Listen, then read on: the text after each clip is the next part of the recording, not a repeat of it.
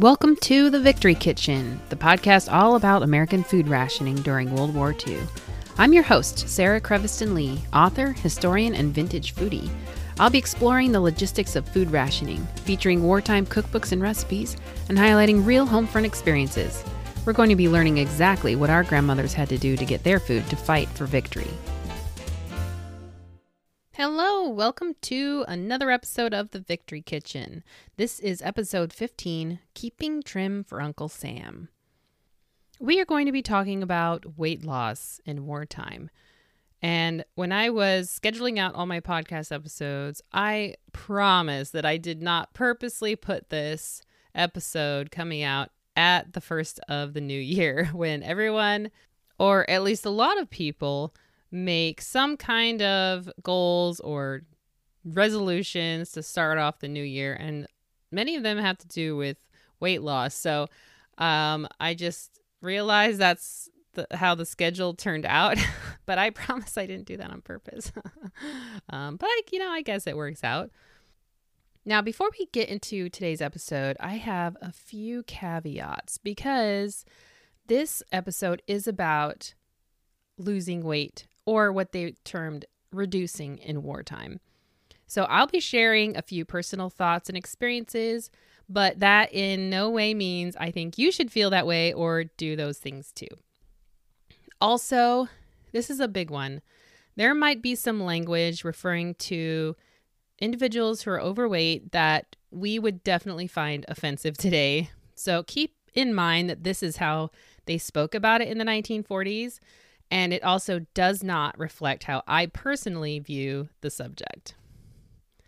And finally, it's very tempting to try some of these wartime methods for losing weight. And if that's an experiment you'd like to try, I strongly suggest going over it with your doctor first. Like we talked about in the canning episode, science has improved since the 1940s, and the knowledge about how bodies function and how they interact with food is much better understood than it was back then. All right, so reducing in wartime. What does reducing in wartime have to do with rationing? Well, besides it being an interesting aspect of social culture in our country, there also seemed to be an underlying belief by some that rationing would help them lose weight. I mean, that may have been the case in the UK or in more dire places like Europe and East Asian countries like Japan and Korea, where rationing was just really another name for a starvation diet. But in the US, on the average, Americans were pretty well fed. But like we've talked about before, they were undernourished, and that's what the underlying problem was. So there were at least four ways reducing was promoted in wartime America. And really, this is just, I think, the tip of the iceberg because just like today, if you went to Google, you know, lose weight, you would come up with countless sites or fads or diets, uh, ways to lose weight, miracle drugs, whatever. Um, that's kind of the case in the 1940s as well. There were a lot of things available. And so I am really just covering very basic things, but there's still a lot to cover. So these four ways of re- the way reducing was promoted in wartime America were they were advised through cookbooks.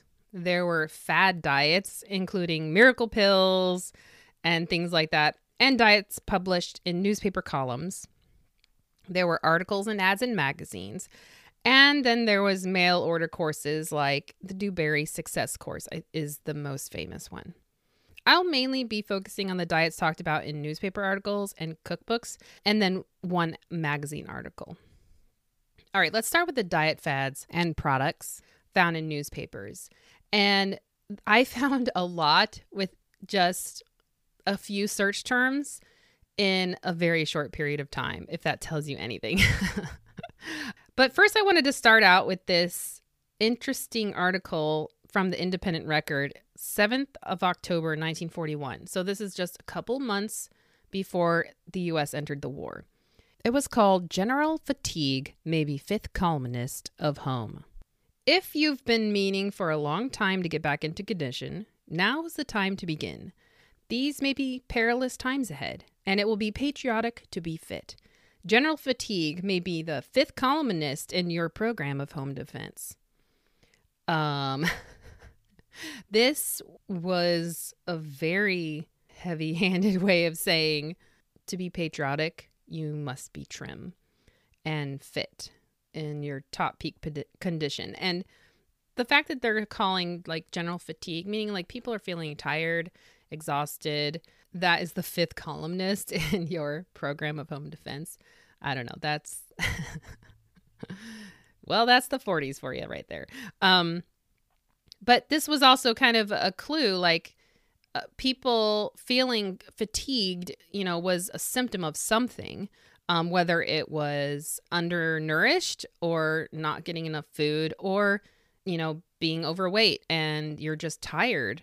So there's, I mean, there's, it could mean a lot of things, but it's just interesting that this article, you know, is addressing this issue. The next thing is miracle pills, supplements, or quote unquote diet foods. I think this is one of the most interesting sections of categories in these newspaper articles. Uh, the first one is Stay Trim the Hollywood Way. Bring your figure up to date. Down in weight. This was for the Hollywood bread, baked exclusively in Spokane, Washington by Jacobson's Bakery. The claims were that it helped you reduce because it was made without fat or shortening of any kind, and they showed the lovely actress Marjorie Reynolds. So this was in March of 1945. Um, it did not say that Ms. Reynolds ate this bread, but really it's just a fat free bread, but it's supposed to help you lose weight. I don't know. then the next thing is this thing called Viteene. The headline says, Get rid of ugly fat. New no hunger vitamin way gets results while you eat plenty. The claim is that this liquid vitamin mineral supplement allows you to eat normally while losing weight. You take two tablespoons in a glass of juice, coffee, or any other beverage. I guess you just interpret that the way you want to. And then it contains, quote, vitamin A, B, C, D, and G, as well as calcium, phosphorus, and strength building proteins. More of these precious, nourishing substances, probably than you would normally get in your food at lunch. Viteene acts, first of all, to satisfy your appetite without adding an ounce. Secondly, it helps to induce the body to utilize its own fat for energy. Close quote. The cost was $1.89. And this was from the Kansas City Star in January of 1942. See, this right here is also, you know, they're playing on that you're not getting enough nourishment in your food. And so this vitamin supplement will help you satisfy your appetite with all these lovely vitamins and minerals. This is the first time I've seen, I'm, I mean, I don't know the complete history of weight loss fads and stuff and products, but this is the first time I see where they're starting to talk about the body burning up its own fat stores for energy. The next article was from the El Paso Herald Post in Texas from January of 1944. It says, oh, this is, oh dear. This is titled Personal to Certain Fat Women. A drug called Marmola aimed at women that were overweight due to a thyroid deficiency. Uh, the claim was that it was not a cure all, and you had to strictly follow the directions for usage on the bottle and in the accompanying pamphlet, and to consult a physician with questions. It does not exactly say what it is or what's in it. So I don't know what this is about, but it's, you know, playing to this, you know, women who have thyroid issues. But man, that title, rude. Okay, so next. Uh, but you know, this is something that I actually studied in college was the image of women in magazines. And uh, there were lots of advertisements like this where they just c- come straight to the point um, about overweight issues. And they just, there's no softening it in any way. okay. The next article is from the Fort Worth Star Telegram from August of 1942. It says that new style dresses won't hide ugly fat. Lose fat and eat plenty. Eat potatoes, starches. And That's actually one thing that was blamed on rationing that the potatoes and starches were part of the reasons for weight gain. So the claim was this delicious vitamin fortified Ayds candy, AYDS. You eat one before each meal, and it helped to dull your appetite for fattening foods. Oh, that's handy. um, quote With this new Ayds simple plan, you eat plenty, not too much. You don't cut out any meals, even potatoes, starches, meats, or butter. You simply cut them down, which is easy when you enjoy delicious Ayds before each meal. Close quote. No laxatives, no exercise, no drugs. They called it quote unquote absolutely harmless. You could obtain it at Fort Worth's largest cosmetic center. I find that interesting. You can get a 40 day supply for $2.25. Now, I wanted to know how much this actually cost. So I did my little handy calculation um, to find out what it was in today's money. And I actually found a really cool, new to me, inflation calculator online via officialdata.org. And I will have a link for this on my blog. It was very easy to use. So, no math on a paper or your own calculator needed. So, in today's money, $2.25 was $35.68. That is nothing to sneeze at. um, that's a lot of money for pretty much a month's supply of this special candy that dulls your appetite for fats. All right, the next one is also from the Fort Worth Star Telegram from October of 1944. It says, Try this amazing Barcel recipe to take off ugly fat right in your own home. You can lose pounds of excess weight without starvation, diet, or strenuous exercise. The claim is that, quote, it's easy, no trouble at all, and costs little. It contains nothing harmful. Just go to your druggist and ask for four ounces of liquid Barcel concentrate. Pour this into a bottle and add enough grapefruit juice to fill the bottle. Then take two tablespoons twice a day. That's all there is to it. The very first bottle doesn't show you the simple, easy way to lose bulky fat and help regain reducible pounds and inches of excess fat don't just seem to disappear almost like magic from neck, chin, arms, bust, abdomen, hips, calves, and ankles. Just return the empty bottle for your money back. They also claim that bloat disappears and you appear more youthful and active. I love that phrase. You appear that way, but are you really? and there's no starving or going hungry. That sounds easy enough, right? Okay, the next one is from the Akron Beacon in Ohio. It's from November 1942. Oh, this is a fun one. this is the the title of the ad. Wonder wartime reducing plan that burns off fat safely, quickly. No starving, no drugs, no violent exercise. I really love that. And then it says, Here now is a way you can reduce to that slim, military looking trim figure you want. A way not only safe, but simple and pleasant. Thus, in the interest of health and a better figure, why not do now what you know you should do? Start today and get rid of some of those ugly rolls of fat that now give you an unsightly S bump figure. The whole idea of this plan is to provide good food in an amount which permits you to slenderize safely and easily. There's no dosing with racking salts or drugs you know nothing about, no pulling yourself to pieces exercising, and no fainting on a lettuce leaf. This way, you even eat desserts. so, what was this miracle food that they're talking about? I want to know. It's called the Wonder Wartime Reducing Plan. Uh, this is also the title of a book provided by your grocer. This diet plan essentially surrounded the eating of the new Wonder Wheat bread containing vitamin B1 which was the vitamin science had found at the time necessary for turning carbohydrates into the quote unquote flame fat burns in. So, this is another reference to your body burning off this excess fat by the help of something else. So, in this case, vitamin B1. So, you're really just eating whole wheat bread with vitamin B1. That's what the diet is. So, yeah. But I just, I love that no pulling yourself to pieces exercising, and no fainting on a lettuce leaf. Yes.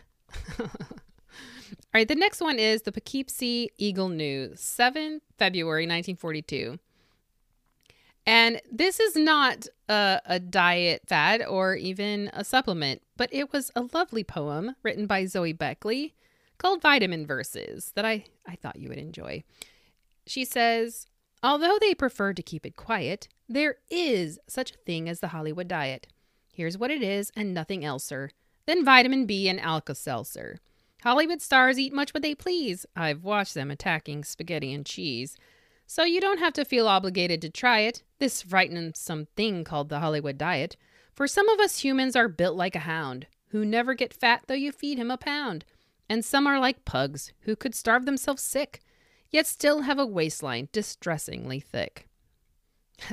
oh dear. Thank you, Zoe Beckley, for uh, giving us that lovely poem. Um, like I said, there's so many products that were out there during wartime um, and even before that that advertised helping women to lose weight. But what's interesting, I don't know if you caught that reference to the slim military like figure.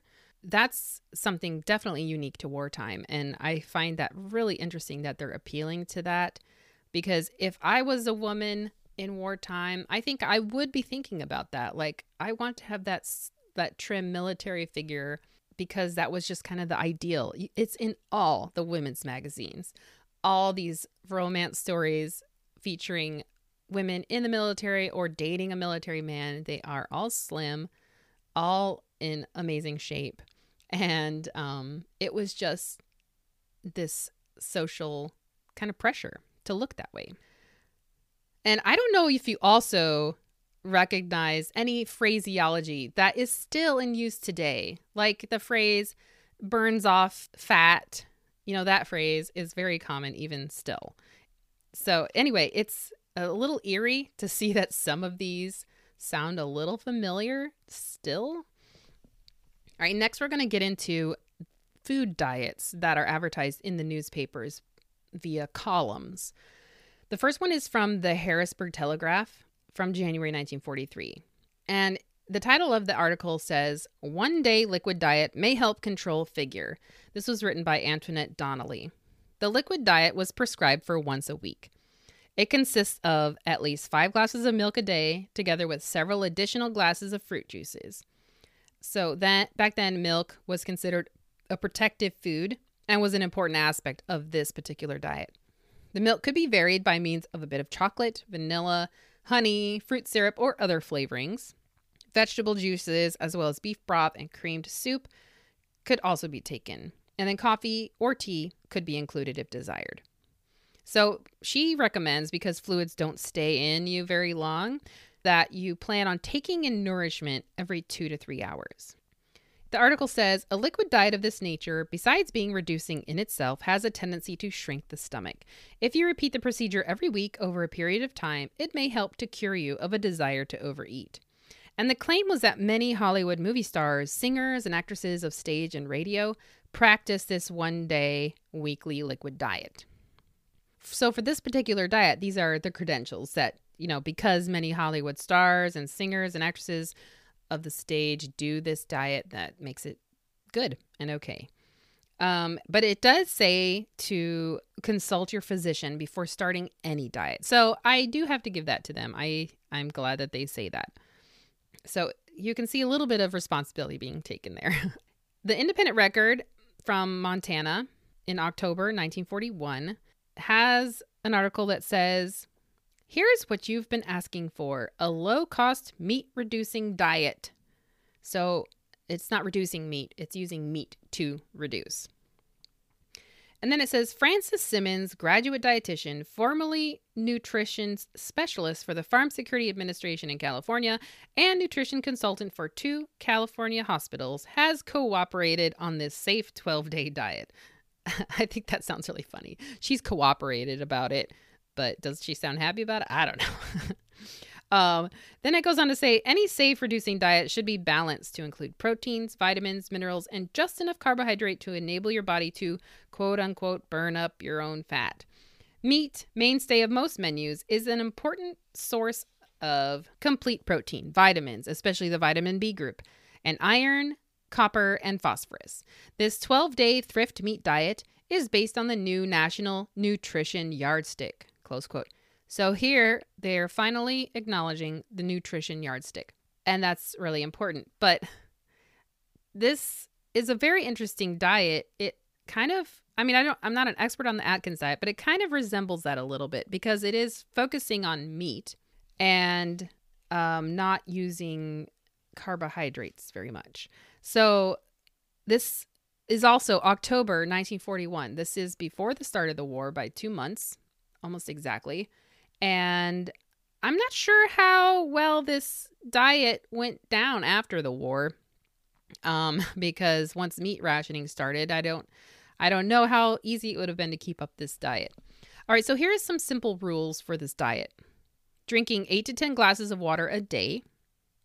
Don't eat between meals. Don't eat more than 2 tablespoons of butter daily. No other fat is allowed or should be used in any form of cooking.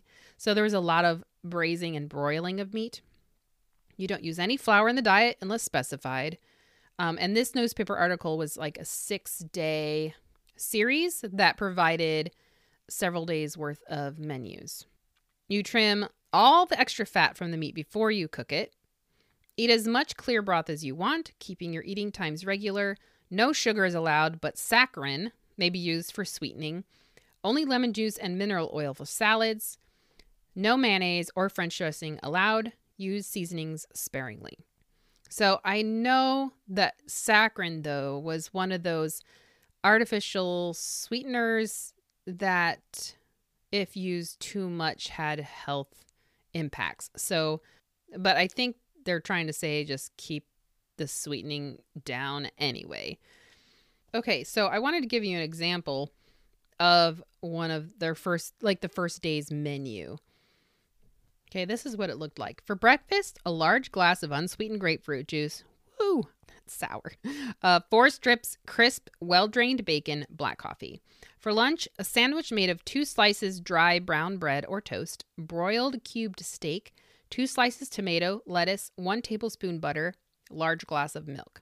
For dinner, a clear broth, broiled shoulder veal chop, green peas, have grapefruit broiled, black coffee, or tea with lemon. So that's just one day. And so, I mean, they were claiming that they were following the nutrition yardstick. So, making sure you're getting enough of all those food groups, um, except for the bread group. Um, yeah. So, I don't know. Uh, interesting. So, that's that diet. Another diet was in this article called That Body of Yours by J.W. Barton MD from the Missoulian, which is from Montana, July 1941. So this is also pre war. But I thought it was important enough to mention because of some of the concepts that we will be encountering in some other diets. This is a doctor who had a male patient who had had some success with a reduced diet for losing weight. And so he suggested he go on a starvation diet where one day a week, when the man wasn't very active, like a Sunday, he eat almost nothing. So this was the menu that was suggested. At 8 a.m., he has one large orange, one cup coffee, two tablespoons cream. At 10 a.m., one glass skimmed milk. 12 p.m., one large orange, one cup clear broth. At 2:30 p.m., one glass skimmed milk. At 5 p.m., one large orange, one cup clear broth, and 9 p.m., one glass of skimmed milk and then tea and coffee without cream and sugar could be taken as he desired. And then the article says aside from the fact that the overweight has the satisfaction of knowing that he has eaten practically no food for the day and has in his mind's eye just what the amount of food he did not eat looks like, there are two other points about this starvation diet which are important. So keep that in your mind's eye, I guess, of all that food you're not eating. These are the two things that are important about this diet. One, the cells are like fish, so they need plenty of liquid to work properly. So I like that they acknowledge that. Two is that reduced or starvation diets produce acidity in the blood, and this condition in the 40s was called acidosis. And the citrus fruits counteracted that by acting as alkalines in the blood and tissues. Uh, so, in all, the liquids, oranges, lemons, and grapefruits were acting as protectors while on this starvation diet. I think that's really interesting science. So I, I'm not sure how things have changed now, if that's a thing or that uh, citrus fruits counteract that, but I think that's very interesting. And I wonder if this is kind of the reason why grapefruit as a diet food became such a thing because of this uh, way of thinking in science that citrus fruits acted as a protectant from acidosis. Um, I'm not sure, but it would be interesting to investigate. Another interesting diet was from Ida Jean Kain. She had a column in the St. Louis Globe Democrat, and this was from March of 1943. She says, A woman is apparently ready and willing to believe almost anything she hears about weight. One of the most persistent notions to go the rounds is that some certain food or combination of foods is to blame for the excess of pounds. But women who go for years without eating bread or potatoes or having sugar in their coffee are often the ones who never lose an ounce. Cutting out one food does not necessarily lower the calorie intake for the day enough below the energy needs to affect the weight. Usually, that is not enough to make much difference in the day's total calories. If you are puzzled by what you hear about calories and pounds, don't imagine you are the only one. You have plenty of company. One lady wrote that I know an apple and a potato each counts 100 calories, but my friends insist a potato is more fattening. When the calorie count is the same, one food couldn't possibly be more fattening than another. The calorie count is simply the measure of the energy furnished by a food. You either use the energy or you store it, but you only store it when the calories furnished exceed your needs. The liquid diet still has its followers, and it is hard to figure out why.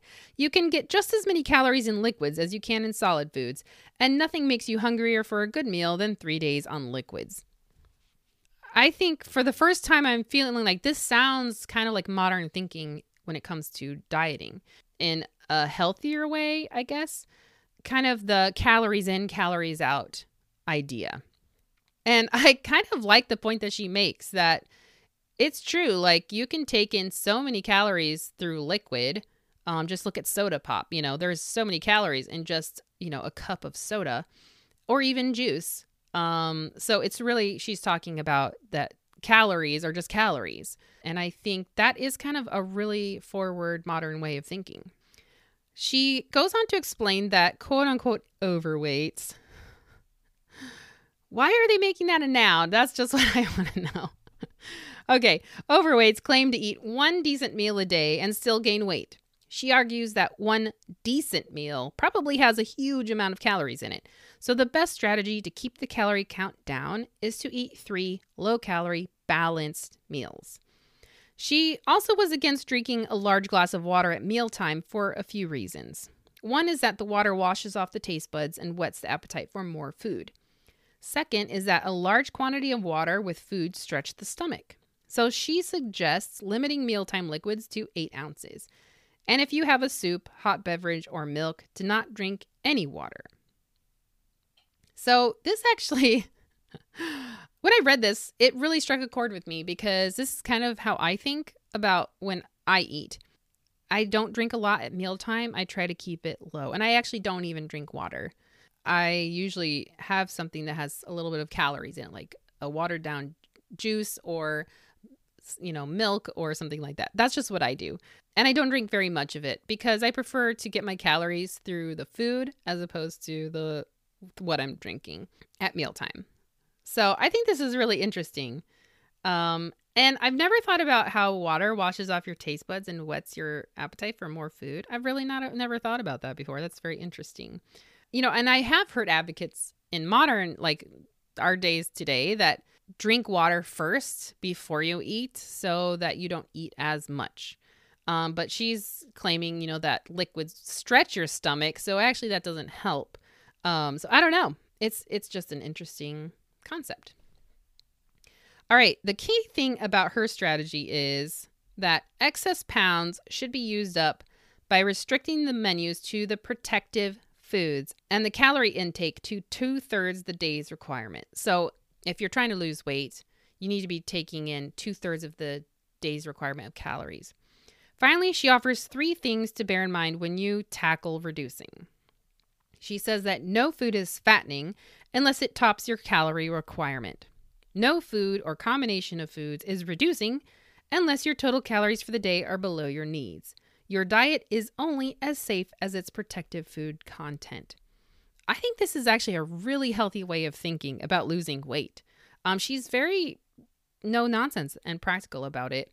Um, it's just really down to the calories and stop assigning evil, you know, concepts towards certain foods. And I think that's actually a really healthy way of looking at food. The column also mentions her book called Protective Reducing Diet. Later in her career, she also wrote a book that was published in 1958 called Stay Slim for Life. And you can check out the link in my resources on my podcast blog for a really interesting article about her career. Okay, on in a different article in the Montgomery Advertiser from December 1942, uh, Mrs. Kain offers some more insight, and it's called Your Figure, Madam. She says there is no strength in excess fat, and you really do feel more fit and have greater endurance with your weight at normal. But any reducing diet that leaves you tired and listless is a poor one to follow. Make your menus measure up to the nutrition yardstick, and you will be on a victory diet. You will add to your vitality while taking your weight down. So, once again, I think this is really healthy language about weight loss and that she is, you know, emphasizing eating balanced meals because that was really at the heart of the problem of America's, you know, health. And it's really heartening to know that there were messages like this out there that hopefully was counteracting the negative things like with what I started out with a lot of these diet fads and diet supplements and whatnot that claim all these things. She is offering a much more positive message about food. She also talks about how the craving for missing nutrients may be the main cause of your voracious appetite. This one really raised a flag for me, not in a bad way, but I was like, whoa, I, I have not, in all of this research for this episode, come across this way of thinking. This is also i think really modern way of thinking that missing nutrients are is the cause of your why you're hungry. Um, and that's also at the heart of you know the malnutrition in the country she says to cut down on calories but she and stresses the protective foods to do this she she suggests including in your day an egg two glasses of skim milk or buttermilk a cooked green leafy vegetable a chopped green salad a third vegetable two fresh fruits, one a citrus or tomatoes, a serving of lean meat, fish or fowl, at least four slices of 100% whole wheat or enriched bread, and one and one and a half tablespoons of butter. So, this is following the nutrition yardstick that they're talking about um, to include all of those things from the food wheel of the seven food groups. And she's offering you exactly what you need to do. And I think that's so helpful for anyone that was looking, you know, for a way to slim down, she's telling you how to do it. And it's so simple. All right. So, to keep the change in calories from being too drastic, she suggests quote unquote space filler foods such as coleslaw, celery, a mixed green salad, apples, and some of the chewy foods such as crunchy biscuits. They trick your appetite into contentment. And here we're talking about that texture. Um, if you're on a liquid diet, you, I think it'd be so hard because your teeth just want to chew something. In fact, my four year old, he says he needs something for his sharp teeth to chew on. I think it's so cute. But that's really so true. It's it's a 4-year-old's way of explaining exactly what she's talking about. Is that we just need that, you know, texture difference in our diet. She also says that salt and too much water may stimulate the appetite, explaining again that the water washes the taste buds. And then she says that ice water stimulates the mucous membranes. So drink no more than eight ounces of fluid with your meals and not ice water. So, very interesting. She says the safest and most comfortable way to get rid of the excess pounds is to eat three meals a day on time, include all the protective nutrients, and cut down gradually on both calories and the quantity. At first, you may have to exercise your willpower to do this, but it gets easier every day of your diet. Thank you, Mrs. Kain, for your wise words. All right, so from the Pittsburgh Sun Telegraph, June 1944, there's another article that says, Who said food rationing would help my figure? And it shows a woman, uh, a picture of a woman working in her victory garden, and her husband is looking down at her and she's looking up at him. And, you know, she's you know, clearly overweight in this picture. And and it's this idea that people are thinking food rationing would help their figure, and yet this woman had not found that to be true. It says, in spite of food rationing, people gain weight because of too many starchy, vitamin poor foods. If your figure isn't as slim as you'd like, better try the sensible Rye Crisp reducing plan. Now, the reason why I kind of included this in the section of the newspaper diets is because even though it's an ad for a food product, it was it I don't know if you've heard of rye crisp. They're just like 100% rye crackers. And you could obtain the free booklet called Low Point Low Calorie Meal Planner by requesting one in the mail. So essentially, I mean, it was advertising rye crisp, but they had a whole plan in a booklet that you could obtain for this diet. And of course, rye, rye crisp crackers were at the heart of the meal plan. And they were just kind of a bread replacement.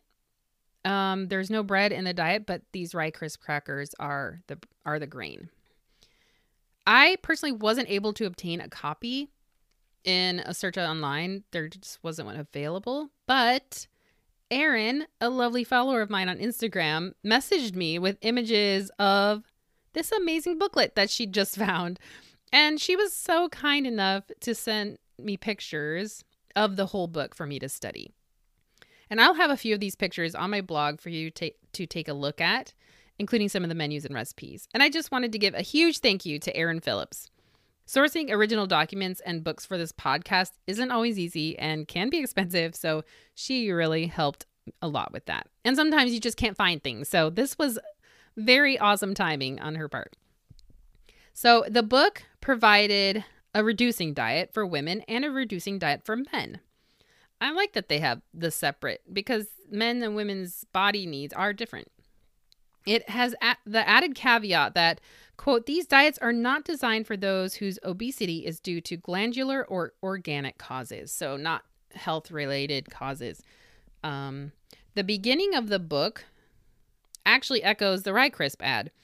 It says, You might think food rationing would automatically keep people slim. Not at all. During food rationing, people tend to fill up on starchy, unrationed foods. They get too many carbohydrates and not enough protective foods. As a result, many are overweight and at the same time actually underfed. So there you go. There's that message again. It goes on to say when you have a cold, a headache, a persistent pain, you do something about it. Excess fat is a danger signal too. First of all, excess fat is a warning that you'll have less energy for normal activities because you'll be forced to use some of your energy to carry your surplus weight around. More important, every pound of surplus fat places an added burden on the heart.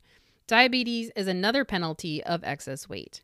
Those who are too fat do not stand infections well and are poor surgical risks. In fact, your insurance company will tell you that the bigger your waistline is, the shorter your lifeline is apt to be. What can you do about it? So, this brings up a lot of points that I think even are talked about today. Um, it does take extra energy to carry surplus weight around. It's exhausting. And, you know, there are other health risks involved, like diabetes, like they mentioned, and being a poor surgical risk. So, I like that they're pointing these real world examples out. I, I think that's important to inform people about, even back then. Um, so they ask you, what can you do about it? Lose fat and be fit. Of course, that's number one. Number two, your diet must supply protective foods. So that's the nu- nutritional yardstick.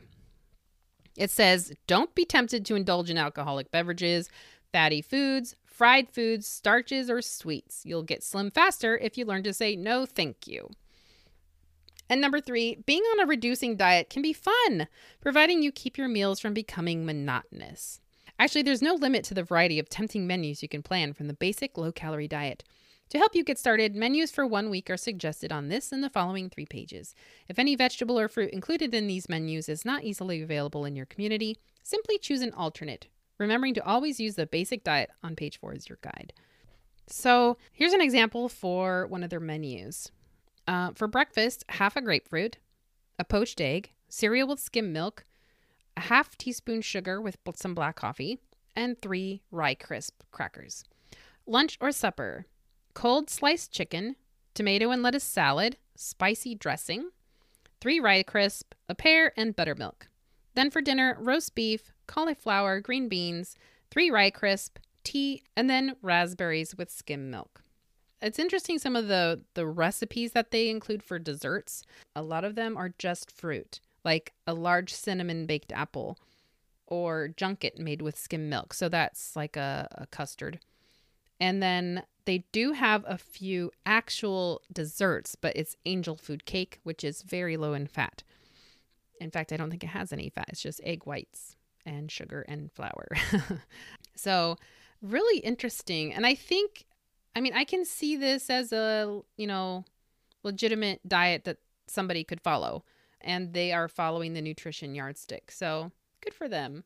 Um, of course, it's using the rye crisp, but I also applaud that they are using their their particular product to fulfill one of the food groups. Instead of cutting out any one food, they are replacing it with an option so people aren't going without grains, which was against the what the government was trying to achieve with the seven food groups.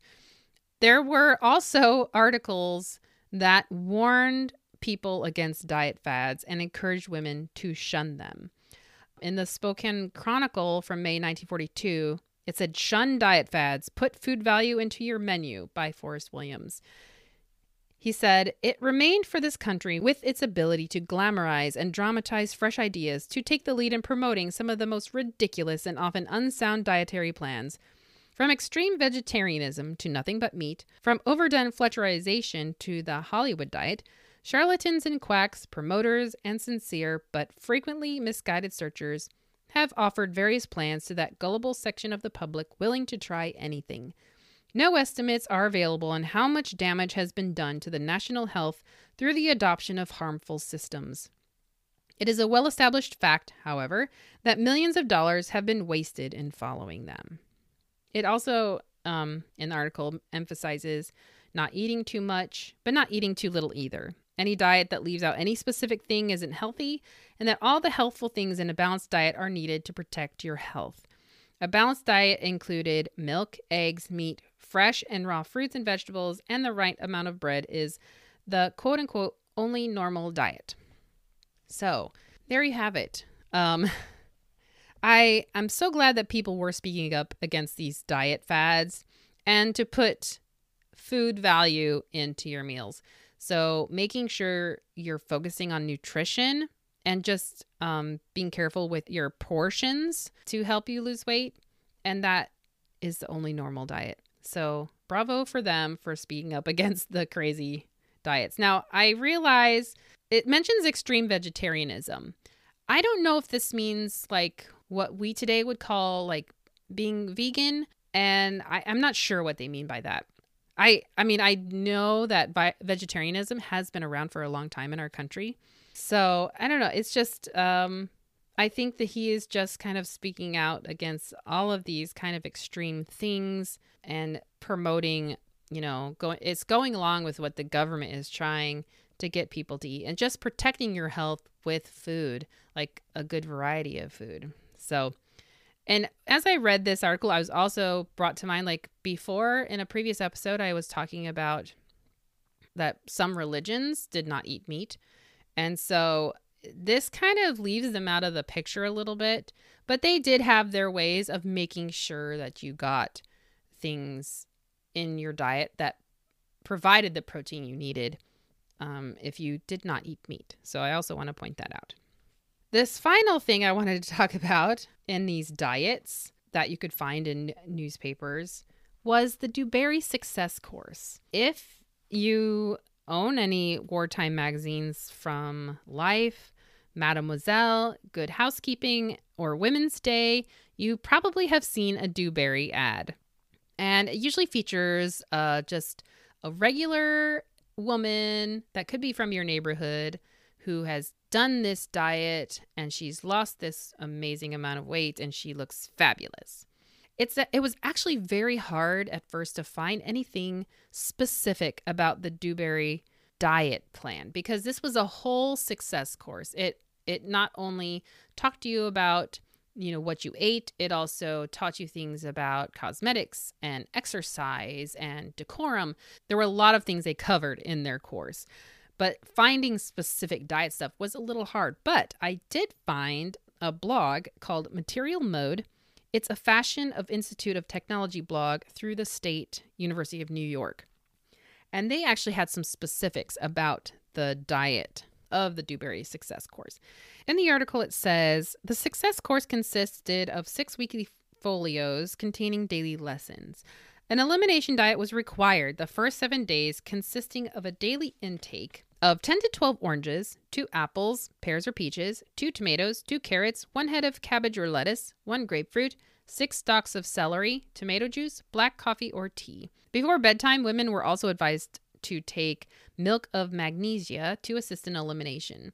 The equivalent of a modern day cleanse, the elimination diet was touted to flush the intestinal tract and start the enrollee on the path of weight reduction if so desired.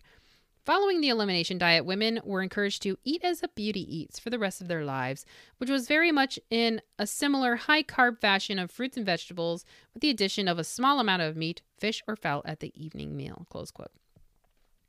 So, to learn more about this course, you can see the resources on the blog post for this episode. You can also check out the podcast Dressed, the History of Fashion. One of the hosts tries out the DuBarry elimination diet, and I'll have a link for that. It's very interesting. So, next, we're moving away from newspapers, which, as you can tell, has been a wealth of information about weight loss, to cookbooks. Now, this is not something I would normally have thought of for looking to for weight loss information, but I happened to see that section in my cookbook when I was doing research for the uh, Christmas recipe swap. So I thought that was very handy. And so as I looked in more of my cookbooks, I found quite a few of them had sections on weight reduction or reducing. In the ration cookbook, it says, don't follow the maxim Eat everything, but eat less of it. That way lies temptation. Cut out all desserts except plain fruit, gravies and sauces, salad dressings, hot breads and sweet breads, cream soups, butter on vegetables, cream, creamed vegetables, fried foods, fat meats, syrups, candy, soft drinks, alcoholic drinks, hors d'oeuvres, and canapes. Um, so no bacon. That's sad. but I think this is interesting. And since we've already gone over a lot of things in newspapers, I'm really just going to touch on the the the basic differences that I noticed in the cookbooks. So the fact that this says, you know, to not follow this idea of eat you can eat everything, just eat less of it, which is what a lot of these other diets in the newspapers were talking about. This says that way lies temptation. Unfortunately, I do not uh, live this way if I am trying to lose weight. I believe in eating, being able to eat anything I want, but just eating less of it. So sorry, ration cookbook. I deny everything that you say. Um, so next up is the Good Housekeeping Cookbook. My issues from 1944. It mentions that we tend to gain weight as we get older, so we should maintain a weight of what a normal weight would be for our height at age 30. I think that's very interesting. It says to weigh yourself each week, and if there's a tendency to put on weight, cut out high calorie foods such as candy, sugar, cream, fats, starchy vegetables, and sweet or rich desserts. Uh, what other dessert is there except sweet ones? then they propose a nine day reducing diet, which was a low calorie diet you could follow if you needed to lose a few pounds. Once you finished the nine days, you were to take a break, and add back a few of the foods um, you weren't eating during the diet, as long as you're able to maintain your weight. Then you could go back on the nine day diet after a week's vacation from it. So I think that was very interesting too. Okay, so next to last is the New American Cookbook. Their section about um, weight loss is called Weight Regulation Through Diet. So their take is to eat as little fat as possible, Limit the carbohydrate foods you eat. So avoid pies, pastries, preserves, candies, and ice cream. Limit bread and potatoes. Take ample protein in the form of skimmed milk, buttermilk, very lean meat, and cottage cheese. It offers menu examples for one day. also, it has a long list of don'ts, including don't drink too much water with meals, don't use drugs of any kind for reducing weight, which is dangerous, don't use alcohol, don't start out too enthusiastically. Willpower and persistence count for more in a long race than enthusiasm. Don't swallow food you haven't chewed properly. Don't try fad cures for obesity. Don't let your appetite deceive you into believing that the diet is weakening you. And carry out a diet under the supervision of a skilled physician. Don't eat between meals or after your third meal. Drinking weak, unsweetened tea or a glass of real buttermilk should help hunger cravings. Don't think that because your parents were stout, you cannot reduce. Overeating and lack of exercise are much more potent causes. And don't take liberties with the diet table if you expect to get results. Adhere strictly to the general principles. So there you go. I think this is interesting because it points out to don't let your appetite deceive you into believing that the diet is weakening you. Um, I think it's important to establish whether you're feeling weak because you're not getting enough nutrients and food or if you're just like really hungry because you're used to eating more food and your body's craving those fats and sugars. So um, I'm not quite sure what they mean by that, but yeah, that little inner voice sometimes will tell you, "Oh, I could really use some chips right now," and it's very tempting to eat it. But um, maybe that's what they're talking about. um, I do like that they say to carry out a diet under the supervision of a skilled physician and to stay away from those fad diets and pills. So that's good that they mentioned that. This is another thing that you don't see mentioned very often is that they're talking about don't think because your parents were one way that you cannot lose weight. So this is talking about hereditary traits. So that's this is their stance on that. Um, one last cookbook which is actually the cookbook feature today, is called the Victory Meal Planner, but I will get more into that later. Finally, I wanted to talk about this Vogue magazine article. I wanted to send a special thank you to Emily Hartman. She I put out a call on Instagram saying, Help, I need to find this article.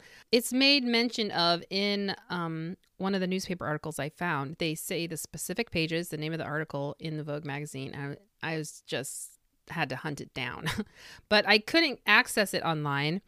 And so Emily was so sweet and obtained uh, pictures of the particular article I was looking for this magazine not only has this article called New Diet Good and Legal, um, there was also an ad, which I'll go into in just a little bit, um, for another one of those food, miracle foods.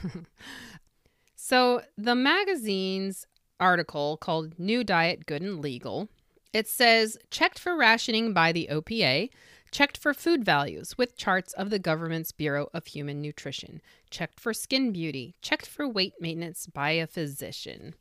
And then it says to feed your interest and foster your beauty, to keep your weight constant, to keep you fit.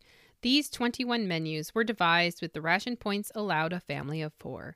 This is the diet for normal adults. Children and hyperactive adults need one more pound of potatoes weekly, and the unhappily plump should check these menus against calorie charts. oh dear. On the main page of this article are all these menus for a week's worth of meals from breakfast to supper. And so this was not just for keeping your weight in check, but it was to um, foster your beauty. And they have all of these things backing them in this, in these menus, including the OPA, the Bureau of Human Nutrition, and by a physician. I mean, this is Vogue magazine, so they were very serious about getting their facts straight for this for their articles. I really admire that. but in this description, so children and hyperactive adults. I don't think what they're talking about is what we would call hyperactive today, like ADHD or something like that. Um, I think what they mean is just adults who are very active. Um, so they would naturally need more calories. And the unhappily plump. Oh dear. so what they're saying is to check these menus against a calorie chart. So making sure it's not exceeding the calories that you need to be taking in to reduce your weight. So here are a few of the menus. So for uh, Wednesday, we'll pick Wednesday. For breakfast, the good old grapefruit, tea or coffee, whole grain cereal, toasted bread with honey. For lunch, carrot souffle, coleslaw and watercress salad, camembert or cottage cheese and crackers, and milk. And then for supper, vegetable soup, roast fresh pork, applesauce, baked potato stuffed with potato and celery, salt sticks, orange lemon lime jelly dessert. I'm not quite sure what salt sticks are. Hmm. Those might be like cracker sticks that are sprinkled with salt. I'm not sure. Just for comparison, let's let's read off Thursday's menu. Orange juice, tea or coffee, whole grain cereal, one boiled egg, toasted bread with apple butter for breakfast. For lunch, shirred eggs and courgettes, soda biscuits, beet salad and cottage cheese, grapefruit and honey heated under a flame, and milk. And then for supper, pea and ham bone soup, tongue and chicken mince, spiced pears, brioches, spinach and beet greens, and pancakes with rum sauce. And then uh, the rest of the article is really just instructions on how to prepare all this food, um, all the foods f- for the week. I thought there would be more information about, you know, the whys of the diet, but nope, it's mostly just instructions on following it. And they pretty much state what the purpose of these menus are at the beginning. Really interesting. The final thing I wanted to talk about is actually a modern phenomenon, but it's based on wartime rationing and that is the ration diet phenomenon. From what I understand, it was all kind of started by Carol Ekins in the UK, and she had a blog called the 1940s Experiment. It was the first, most widely known experiment to lose weight using British wartime rations. And you can still visit her website. She's still pretty active there. And it's at the 1940sexperiment.com. And while it's not about American rationing, I still think it merits mentioning because it's a modern way of losing weight, but using food and menus and recipes and the ration amounts um, from wartime England.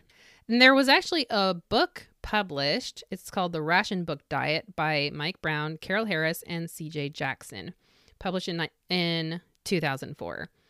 It's a modern diet based on the British rationing system. And in the book, it says compared to today, the wartime diet was low in fat, sugar, and meat, and the advice we have now shows that this was a far healthier way of eating than the way people are accustomed to today.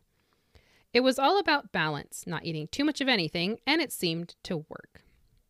So it was um, higher in starches like potatoes, and they also had the national loaf, and this was made from a high fiber wheatmeal flour.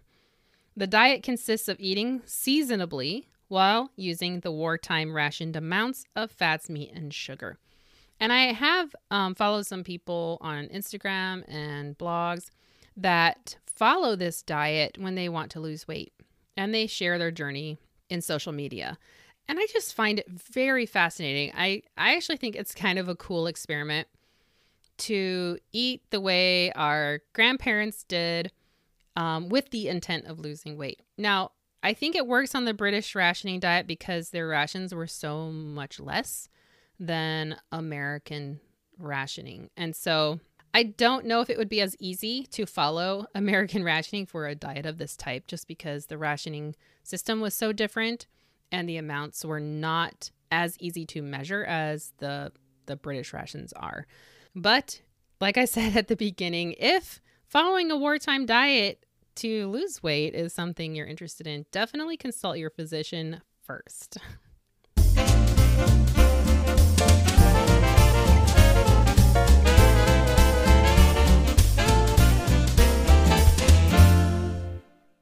Today's cookbook feature is Victory Meal Planner. This was published in 1942 by the New York State Bureau of Milk Publicity. And their slogan is Satisfy Thirst, Fortify Health, Drink Milk. So you could probably guess what the basis of a lot of recipes are in this cookbook. In the introduction, it says Nutrition and meal planning are important to family and country. This meal planner has been designed to help you with one of your most vital problems the preparation of daily meals. For planning well balanced meals with utmost economy has become a patriotic duty. Your attention is especially invited to the meal planning chart. It is recognized by health authorities that proper food is essential to good health, and the health of every American is now more than his own personal concern. It is a matter of vital importance to the nation. One of the things stressed at the National Nutrition Conference at Washington, D.C., and in all government literature since, is the necessity of taking enough of the vitally needed foods to maintain health. Not just borderline health, but top notch health. Tops on all official nutrition charts, indispensable to health, is milk. Health authorities recommend at least a pint a day for adults, a quart for children. Most people find milk a delicious, refreshing beverage. If you are one who does not, be sure your diet includes milk in soups, sauces, gravies, puddings, and ice cream. You owe it to yourself, your family, and your country to see that your daily meal planning includes sufficient milk to maintain top notch health. And then uh, it goes on to explain some of the vital, indispensable elements contributed by milk calcium, energy value. It says 170 calories in a cup of milk, alkaline factor to help fatigue, vitamin A, vitamin B1, uh, vitamin B2. And then it shows a very helpful visual chart to help you plan healthful meals. And this is the seven food groups. Now, this cookbook is a meal planning guide. It covers 12 days of meals. And they recommend these menus as a way to kind of format your own menus. Now, the reason why I chose this book for this episode is because for the bulk of the book, it has daily menus for the normal diet, and those are the 12 days that I was talking about. But then at the back, it says, and if you want to lose weight, then it has its own kind of system of a 12 day diet with all of the meal plans. It says daily menus for the reducing diet. Keeping slim helps you not only keep in style, but in top notch health as well. Getting slim is a matter you should approach with care. Cut down on fattening foods, never cut down on nourishing foods. In this respect, milk is an invaluable aid, providing vitamins and minerals essential for the well being of nerves, teeth, skin, blood, and heart muscles. No reducing diet should be without fruit, especially oranges, bananas, apples, vegetables, preferably of the leafy type or tomatoes. Milk, at least a pint a day or more. Never try to lose more than one quarter pound a day without the advice of your doctor. And I appreciate that they mentioned that. Like losing weight too quickly can be unhealthy as well. Their diet has a very interesting system. They have a square, a diamond, and a circle. And then they label them with the square with an S, the diamond with a D, and the circle with a C. For the square symbol, these diets planned to thin you have been proved by Hollywood stars. Foods indicated by square are must foods. So these are the foods that are meant to protect your body. The D or diamond foods, limiting yourself to the foods indicated by diamond will help you lose about four pounds every two weeks. So it's maybe not quite as extreme as just following the foods that are the square symbol foods. And then the circle foods, if you also include the foods indicated by circle, you should lose about two pounds every two weeks. So it's just depending like on how fast you want to lose weight. To save time, instead of reading it all out for you, I will have a picture of this up on my blog so that you can see how this uh, menu plan for dieting is put together with these symbols. And what's also interesting at the back, they mention if you are underweight. Then they have advice for people who are underweight, um, things that they would need to do to help them gain weight. And it's pretty much the opposite of the losing weight diet. So, really fascinating book um, with a definite slant towards milk. now, I'm going to talk about the recipes now.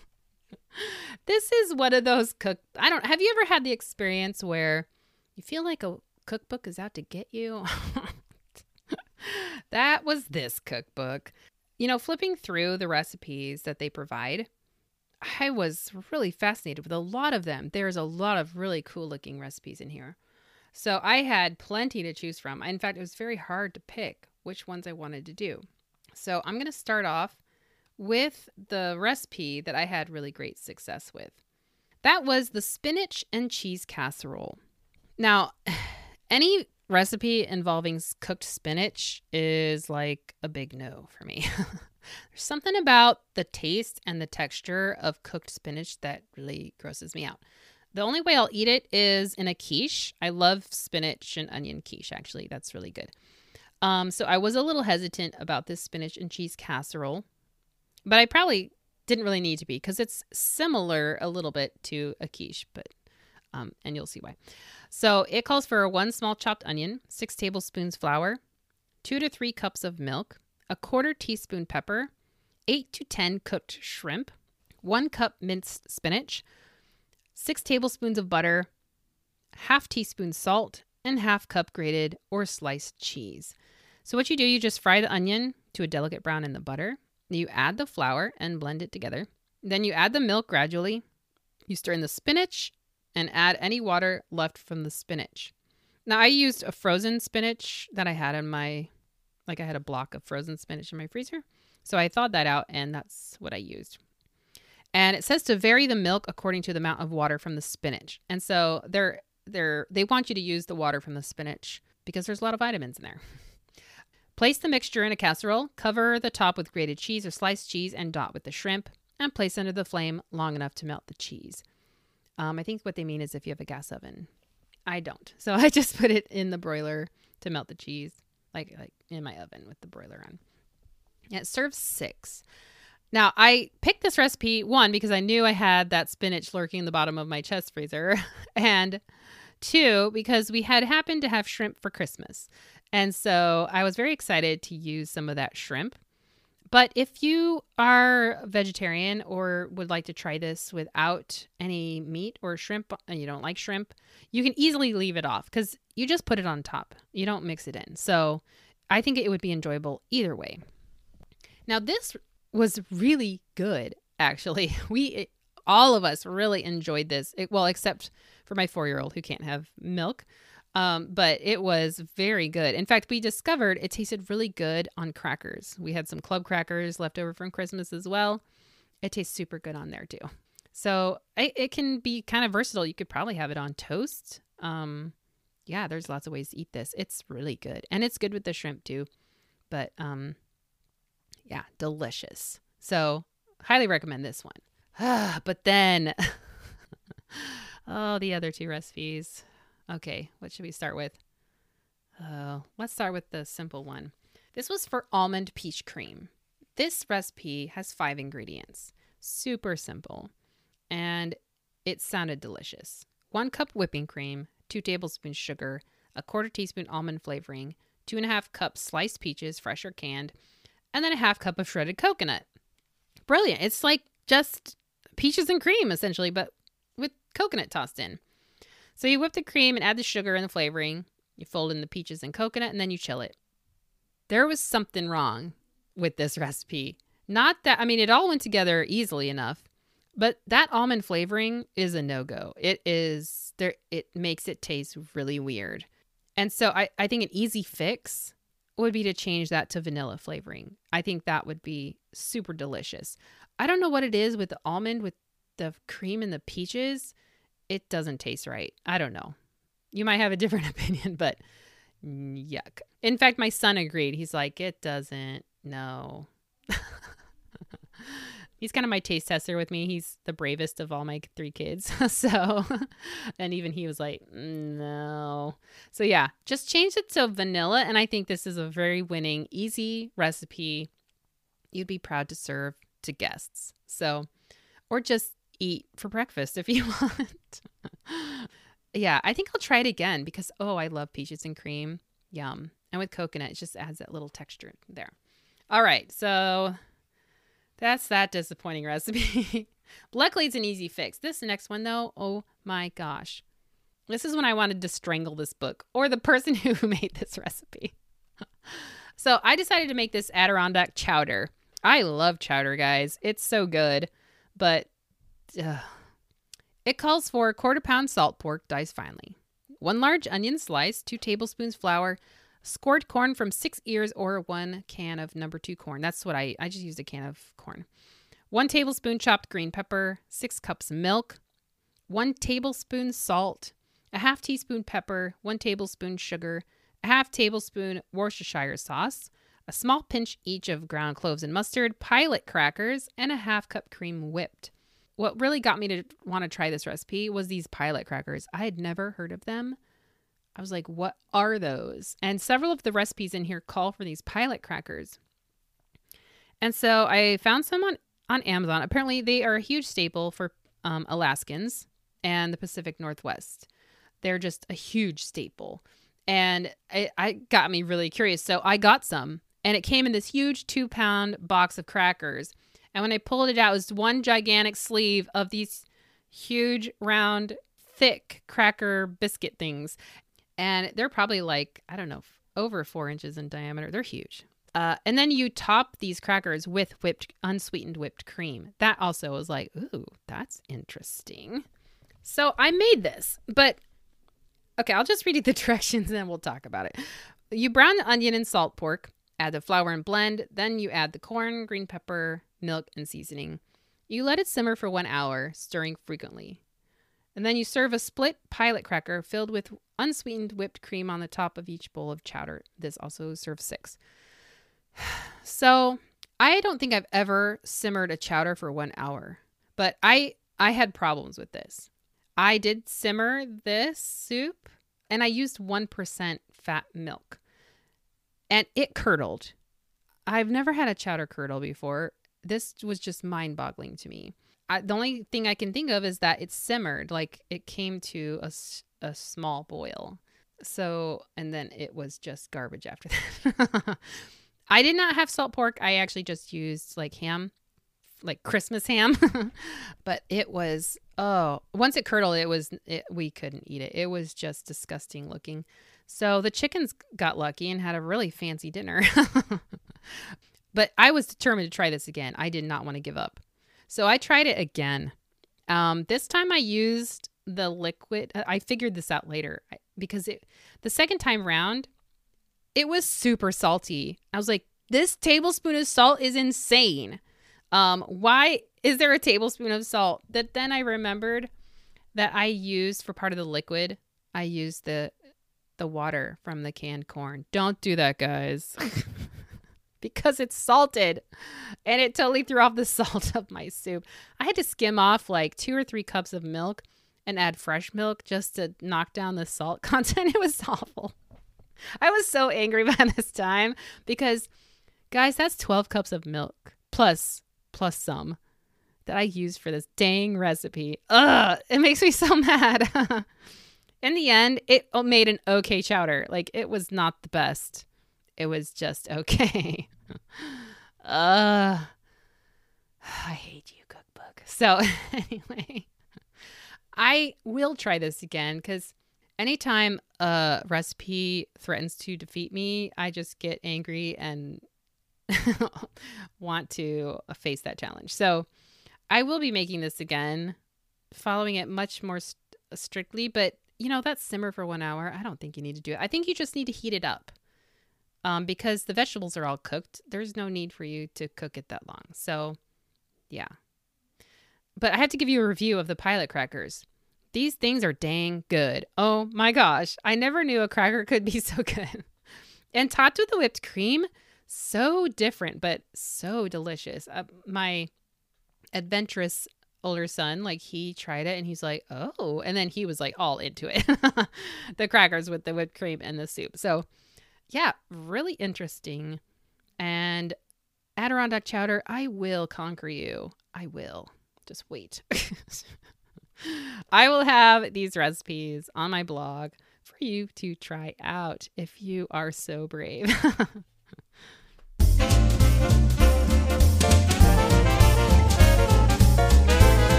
Today's story highlight comes from a very special place. When I visited my best friend Mari in Las Vegas, we went antiquing, of course, because what else do you do in Las Vegas? Um,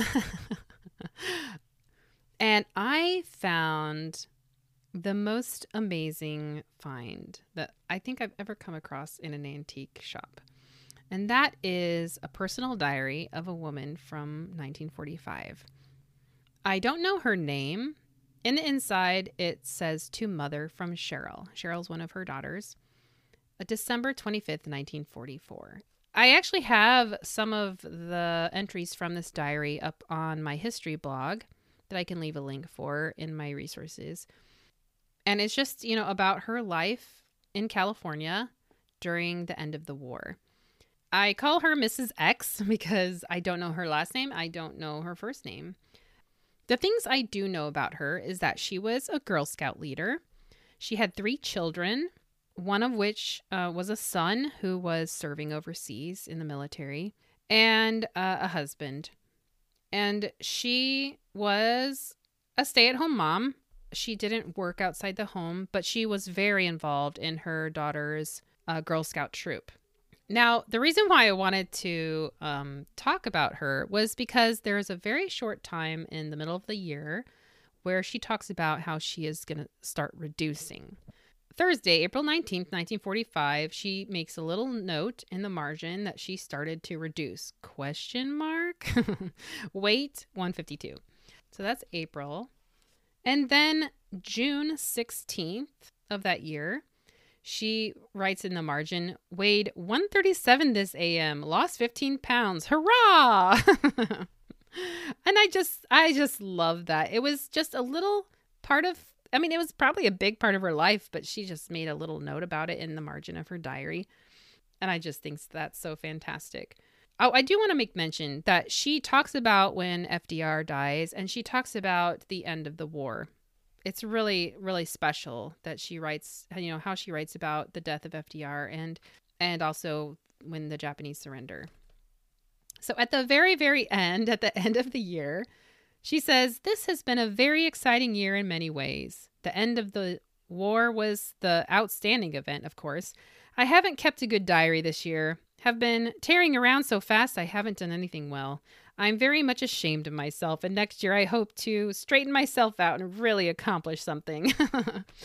um, I love this. This is so endearing because, you know, I think this encapsulates how we all kind of feel at the end of any year, but this year in particular has been uh, a trying one. It's the closest that we can get to understanding maybe how they felt in wartime with restrictions and just everything in upheaval and different. And you know how she's kind of ashamed of herself. um, I'm sure we all have kind of a few regrets from this past year that we didn't accomplish as much as we wanted to. And I also have, I love that she says she has hope to straighten herself out.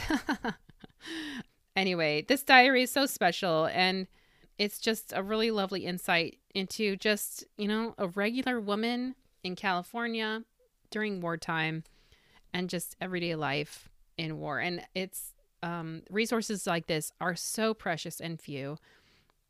And um, I have to tell you, I have run out of stories from listeners about their family wartime experiences.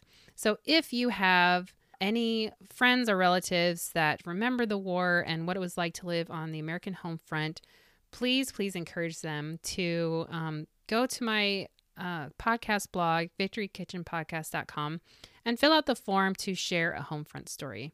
Uh, keeping these stories alive means so much to me, and I think it's so important. The military stories, uh, they are being preserved, and you know, there there's people working hard on that, and that is so important. But these homefront experiences are just as important stories to tell and to remember that's it for today's podcast episode. Thank you so much for listening. I know this was one of a little bit longer episode, but there is just so many interesting aspects to this part of the war um, and what real people were dealing with. So, thank you so much for listening. Don't forget to follow me on Instagram if you'd like. We have lots of fun over there, and I share a lot of the things that I find in research and um, the take pictures of the food that I'm preparing for the podcast. My handle is Victory Kitchen Podcast. and I would love your support, which helps keep this podcast going. To do so, go to anchor.fm slash Sarah Crevison Lee and click on support. Thanks so much for listening, and I'll talk to you next time. Bye.